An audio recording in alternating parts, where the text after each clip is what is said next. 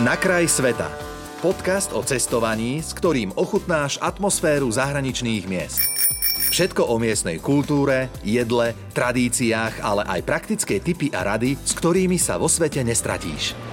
V rubrike Na kraj sveta tentoraz vítame Pavla Kabáta. Dobrý deň prajeme, vítajte u nás. Dobrý deň. No a ideme sa rozprávať o niečom, čo je naozaj, ale že totálne na kraj sveta, Havaj. Vy ste tam boli 3-krát. Prvá otázka, že prečo? Lebo je to podľa mňa miesto, ktoré sa počas jednej návštevy nedá vnímať úplne. Že zaslúži si to a tým, že je tam niekoľko ostrovov, tak viac návštev a možno pomalšie navnímanie toho, čo ten Havaj ponúka. Mm-hmm. Inak koľko je tam vlastne tých ostrovov dokopy? V čom sa navzájom líšia? Myslím, že ich je 9. Teraz možno zle poviem, buď 9 alebo 7, ale také tie, ktoré sa navštevujú, sú 4 hlavné. Mm-hmm. A napriek tomu, že sú to všetky vlastne havajské ostrovy, tak si myslím, že aspoň z môjho pohľadu je každý úplne iný. Je tam to Oahu, ktoré je najkozmopolitnejšie, najviac rozvinuté. Potom je tam Kauai, ktorý naopak je rozlohou podobný ako Oahu, ale pomer obyvateľov je 1 000 000 versus nejakých 70 000. A to už samo o sebe svedčí o tom, že ten druhý... Prospech teraz ktorého? Oahu je hlavný ostrov, kde je hlavné mesto Honolulu a ten má vyše 1 000 000 obyvateľov. Aha. A naopak Kauai, ktorý je rozlohou veľmi podobný, má len nejakých 70 000 a v podstate on v strede toho ostrova nič nie je, tam vedie jedna cesta po obvode, všetko je to vystavené po obvode a vnútri v centre toho ostrova je majetok jednej rodiny, ktorý je v podstate súkromným majetkom a na ten sa ani nejakým spôsobom nedá dostať. Čo tam vlastne je? No to bolo úžasné. My sme tam boli na let helikoptérov a mali sme možnosť to vidieť z tej výšky a naozaj tam bolo 50 odtieňov zelenej farby. To sú stromy, lesy, zeleň, ktorá je absolútne nedotknutá a je to nádherne vidieť z tej vtáčej perspektívy. A aj tam ako reálne niekto býva, alebo má to len ako nejakú rezerváciu, ktorá je uzavretá pred turistami a okolím? Ako to je? Nie, tam je pohorie, ktoré sa volá Napali Coast a v podstate práve za ním, za tými vrchmi sa skrýva tá zeleň, ktorá je nedotknutá, nie je tam absolútne nič. Je to len proste niečo, je to bohapustá príroda, človekom, nechcem povedať, že neobjavená, ale nespustošená, neviem, či je to správne slovo. A čo tie ostatné ostrovy? Líšia sa ešte aj tie od týchto predchádzajúcich dvoch? Určite áno. Potom je tam Maui a Big Island, to je najväčší z tých ostrovov. Na tom som paradoxne ešte stále nebol, napriek tomu, že sme tam boli 3-krát, ale ten nejakým spôsobom ma zaujal najmenej z týchto troch, pretože jednak je najrozsiahlejší, treba na ňoho najviac času a zároveň mám pocit, že na tej veľkosti toho ostrova je najmenej toho zaujímavého, aspoň pre mňa. Hej. Čiže ja som bol na tom Kauai, Maui a Oahu, na Big Island som nebol. A čo sa týka Maui, to by som povedal, že taká kombinácia toho Oahu a toho Kauai. To znamená, je tam časť, ktorá je vyslovene hotelové rezorty, pri pláži, krásne, moderné. A potom je tam naopak tá východná strana ostrova, ktorá je, opäť by som povedal, že nedotknutá. Volá sa to Road to Hana, čiže je to vlastne cesta do mesta Hana, ktorú si treba predstaviť ako cesta po pobreží, ale zároveň idúca cez nejaký možno džunglový prales, veľa zelene, proste naozaj, že veľmi ťažko sa to opisuje slovami, to sú veci, ktoré proste raz lepšie vidieť, ako 100-krát počuť. Jasne. No dobre, my sme sa už tak trošku dotkli aj rôznych spôsobov prepravy. Spomínali sme helikopteru, spomínali sme teraz nejaké cesty, čiže ako sa najlepšie prepravovať vlastne po havajských ostrovoch? No, a prípadne aj medzi nimi? Priamo na nich určite autom. Je to jednoznačne najpohodlnejšie, aj časovo najefektívnejšie. Chodia tam určite aj nejaká mestská hromadná doprava, ale pokiaľ tam človek ide, ja mu vyslovene odporúčam prenajať si auto, lebo je to po všetkých stránkach jednoduchšie. Čo sa týka prepravy medzi ostrovmi, tam sú lety. Sú to krátke lety, 30 až 45 minút, ale iný spôsob dopravy tam, myslím, momentálne nefunguje. Tie lety sú nesmierne frekventované, tam niekoľkokrát denne, možno až 10-krát denne ide lietadlo z jedného ostrova na druhý.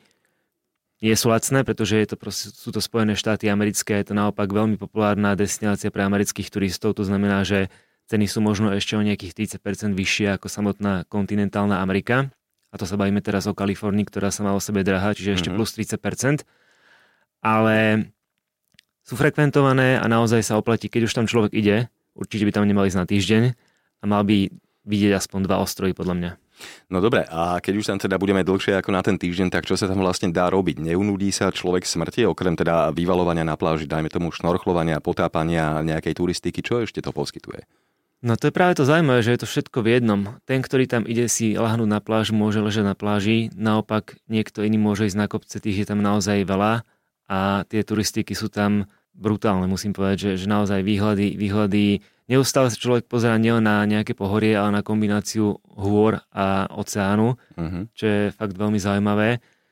Je tam kopec možností, ktoré sa dajú vidieť ako Pearl Harbor, je tam veľmi veľa prírody, tam napríklad Jurský park sa natáčal na Havaji, na ostrove Oahu a je tam taký ranč, kde sú platené tours, kam sa dá ísť, oni vám ukážu nielen teda tie časti, kde sa ten Jurský park natáčal, sú tam nejaké rekvizity, čiže ja si dovolím povedať naozaj, že aj ten najnáročnejší cestovateľ si na tých havajských ostrovoch príde na svoje. Inak Jurský park, boli ste, neboli ste? Bol som, boli sme, ale musím sa zasmieť, pretože my sme mali fakt veľkú smolu, to je možno nejaké také opäť rada pre tých, ktorí počúvajú, pozrieť si predpoveď počasia, pretože my sme boli na 2-hodinovej túr a naozaj 100% tej túr, keď sme začali, až pokiaľ to neskončilo, neustále pršalo, čiže kým iní z tej túr majú krásne slnečné fotky a prechádzajú sa tam, tak my sme sa snažili čo najmenej zmoknúť, čo sa nám aj tak ťažko podarilo, lebo sme boli v tých autách s tými otvorenými bočnicami, čiže nám pršalo z boku. A už sme viac menej, každý chcel, aby tá túr skončila čo najskôr, hoci stála $50. Dobre, inak, dotkli sme sa teraz tak trošku peňazí. Havaj ako taký je drahý, alebo nie je drahý? Je. Hej? Je podľa mňa, pre mňa, ako bežného človeka, je určite drahý v zmysle toho, že my keď sme tam boli na sklad, sme sa stravovali vyslovene vo food truckoch, čo mi príde ako najoptimálnejší pomer ceny a kvality. Aj tie potraviny sú tam drahé, ak by sme si chceli variť, jednak by nás to stálo kopec času a samotné tie potraviny vôbec nie sú lacné. Naopak, ak by sme išli do reštík, treba okrem ceny jedla prirátať aj sprepitné pre čašníkov, čo je štandard v Spojených štátoch a to by vyšlo naozaj veľmi veľa. To isté ubytovanie na samotnom ostrove Oahu a meste Honolulu to nie je až také zlé, lebo tam je najviac tých hotelov, najviac možností.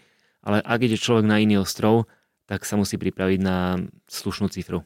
A koľko stojí potom taká letenka na Havaj, dajme tomu z Európy? Odkiaľ sa tam lieta najčastejšie, odkiaľ je to najlacnejšie? V tomto je super to, že sa raz za čas, dvakrát ročne vyskytnú akcie, keď sa dá naozaj dostať na Havaj z Viedne za 400 €, za 450 eur. Je to veľmi sporadické, ale treba byť pripravený, lebo sa to deje. Samozrejme, nie je to priamy let, nič také neexistuje, tam väčšinou, dajme tomu Viedeň Londýn alebo Viedeň Madrid a odtiaľ sa letí potom do Los Angeles a tak ďalej, čiže vždycky sú to aspoň 2 prestupy, ale za cenu 400 € hore-dole si myslím, že to je proste... Ako na druhý koniec sveta za 400 €, kto by to nebral. Dobre, také tie typické obrázky, že človek vystúpi z lietadla a tam už niekde v letiskovej hale sa vlnia tie tanečnice, obvešané kvetmi a podobne, ukulele, je to len vo filmoch. Tak to nefunguje, bohužiaľ. Okay. Ja som si tiež myslel, že dostanem na krk veniec kvetov a budú tam nejaké hula tanečnice, ale zoberme si, že tam denne prúdia tisícky ľudí a ono to super vyzerá v amerických filmoch, realita je trošku iná. Samozrejme, ak niekto chce vidieť tie hulatance, sú na to miesta, ale väčšinou je to tiež platené, dajme tomu, hej, že už sa v dnešnej dobe asi nič nerobí len tak pre pekné oči. Na druhej strane, čo mňa osobne veľmi prekvapilo, ja som bol na Havaji prvýkrát v roku 2015 a ja som si negooglil, že čo tam je, ja som očakával nejaké chatky, nejaké palmičky a tak ďalej. Ja som prišiel do toho mesta Honolulu, ktorý naozaj že druhý New York, len oveľa menšom meradle, veľké hotely, proste obrovské mrakodrapy, veľmi kozmopolitné, veľmi moderné a doslova mi to vyrazilo dých, lebo to je niečo, čo by som na havajských ostrovoch nečakal. Samozrejme, potom inde, na iných miestach to už tak nie je, ale zrovna to Honolulu, kam sa lieta na ostrov Oahu, ma veľmi prekvapilo tou rozvinutosťou a tou modernosťou. Zaujímavé. Kedy sa oplatí tak najviac vycestovať na Havaj? Existuje nejaká sezóna v rámci roka, že kedy sa to odporúča, neodporúča? Ja osobne by som to neodporúčal cez leto, pretože práve vtedy majú aj Američania season a oni tam jazdia a tým pádom sú tam ceny ešte vyššie. Čiže ja by som povedal, že kedykoľvek mimo leta, pretože teploty tam sú štandardne od 25 do 30 stupňov Celzia a keď sme na priamom slnku, tak samozrejme oveľa viac. To havajské slnko je veľmi ostré. Mne sa prvý deň podarilo nenatrieť sa a potom som to veľmi ľutoval na nasledujúce dni.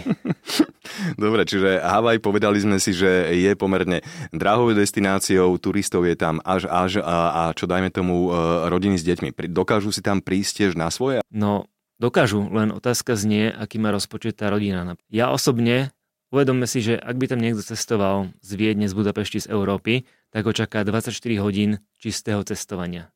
To naozaj, že hovoríme len o cestovaní bez prestupov, čiže možno 30 hodín s prestupmi. A to si viem predstaviť, že pre dieťa je fakt zaberák. Akože nikoho neodradzujem, len si treba zvážiť všetky tieto veci, že možno sú destinácie, ktoré sú bližšie a pre deti, lebo to dieťa v konečnom dôsledku je mu asi jedno, či je na Havaji, alebo je na Tenerife, áno, plus minus, myslím si. Hej. Dobre, dajme ešte poslednú otázku, že ako chutí Havaj, lebo však už aj u nás na Slovensku sa začínajú presadzovať rôzne tie pokeballs a podobne a človek si to automaticky spája teda s Havajom. Je to tak, alebo nájdeme tam ešte niečo zaujímavejšie? To je na tom úžasné, že tá kuchyňa je tam extrémne rôznorodá. Samozrejme, je to americká destinácia, takže čakajte burgere a podobné veci, ale kto chce ísť za takýmto niečím iným, bez problémov pokeballs, rôzne azijské typy jedla, pretože ono je to vlastne tak trošku aj šmrcnuté tou Áziou. Nehovorím teda, že si tam človek dá pad thai alebo si tam bumbo nambo, ale to prevedenie tej kuchyne je také niečo medzi americkou a azijskou. Neviem to úplne definovať, možno práve to pokeball je taký nejaký medzičlánok a je to veľmi chutné a vôbec sa nečudujem, že to prišlo aj na Slovensku, pretože kto to jedol, akože podľa mňa sú len dva typy ľudí, že buď to miluješ, alebo to neznášaš, hej? Môže byť. Dobre, tak na kraj sveta a tým krajom bol tentoraz Havaj. Sme sa dnes vybrali s Pavlom Kabátom. Ja vám za to ďakujem, inak teším sa na to, že o čom budeme na budúce. Dopo. Ďakujem aj ja. Počúval si podcast Na kraj sveta. Viac cestovateľských tipov či zážitkov si môžeš vypočuť na Podmaze vo svojej podcastovej aplikácii alebo sa o nich dočítať na webe Rádia Melody.